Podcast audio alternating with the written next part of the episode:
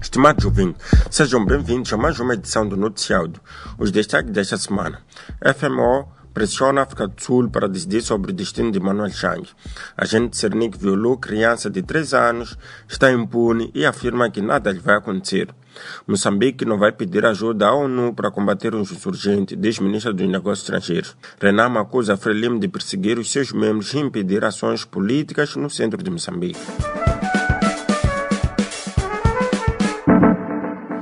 O Fórum de Monitoria e Orçamento acaba de endereçar uma carta ao Ministro da Justiça e dos Serviços Correcionais da África do Sul, Ronald Lamola, a pressionar o governante a decidir sobre a extradição de Manuel Chang.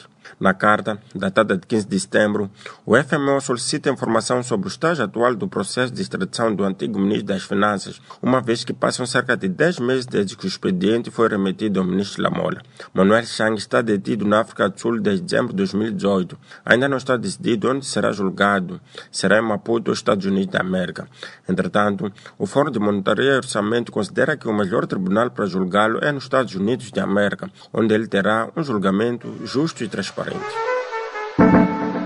Um agente do Serviço Nacional de Investigação Criminal é acusado de ter violado uma criança de 3 anos de idade e ter filmado e ter exposto as partes íntimas da criança nas redes sociais. O referido agente, que segundo o Centro de Integridade Pública chama-se Lido José Moreira, continua a trabalhar normalmente e tem dito que não lhe vai acontecer nada. O alegado violador, juntamente com seus amigos, encontraram a menor na via pública, próximo da sua residência na Machava, província de Maputo. De seguida, atraíram-na para o veículo automóvel em que seguiam e levaram-na para um local desconhecido, onde supostamente fizeram-na ingerir drogas que a colocaram em estado de inconsciência e depois abusaram-na sexualmente. O CIP julga esta conduta absolutamente inaceitável e reprovável e o fato de um dos autores do abuso sexual ser um agente da polícia, que tem o dever profissional de proteger o cidadão, torna o ato ainda mais censurável. O CIP exige a responsabilização criminal e disciplinar do referido agente e dos que o acompanhavam, o que deverá conduzir à sua expulsão do quadro da PRM, dado que o seu comportamento não é compatível com a sua qualidade de agente defensor da lei e ordem.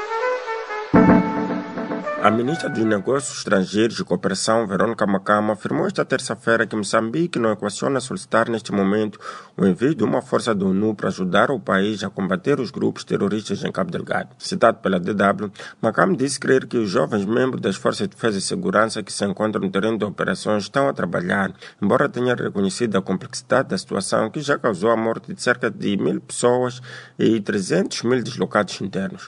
Entretanto, segundo a Voz da América, um grupo de de insurgentes invadiu e ocupou na madrugada de quarta-feira a sede do posto administrativo de Mucujo, distrito de Macomia, tendo incendiado as poucas casas e infraestruturas públicas que restaram dos ataques de quinta-feira da semana passada, no qual sete pessoas foram decapitadas. Numa aldeia não distante, em Chai, junto à única estrada asfaltada que liga o sul e o norte de Cabo Delgado, várias pessoas foram torturadas e enviadas para informar que as autoridades, no sentido de não incentivar o regresso da população a aldeias já evacuadas.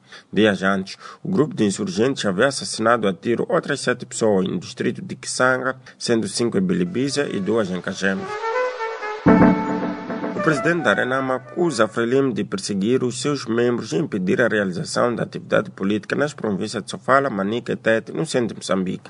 De acordo com o RFI, o Suf Mamad denunciou que a Frelimo usa os líderes comunitários para não permitirem que as bandeiras da Arenama sejam usadas. Falando esta semana no âmbito do fim da visita que realizou em todo o país, Mamad disse que esta atitude vai contra o acordo de paz e reconciliação nacional assinado no ano passado com o presidente Nunes e avisou que enquanto existir esses problemas, a reconciliação nacional não terá lugar. Esta foi mais uma edição do Noticiário, produzido pela Plural Media. Fique ligado aos nossos canais no Telegram e WhatsApp. Dê um like à página Noticiário no Facebook para receber mais notícias semanalmente. Fique atento à próxima edição. Resumo informativo, produzido pela Plural Media e disseminado pela plataforma Chipalapala. Pala.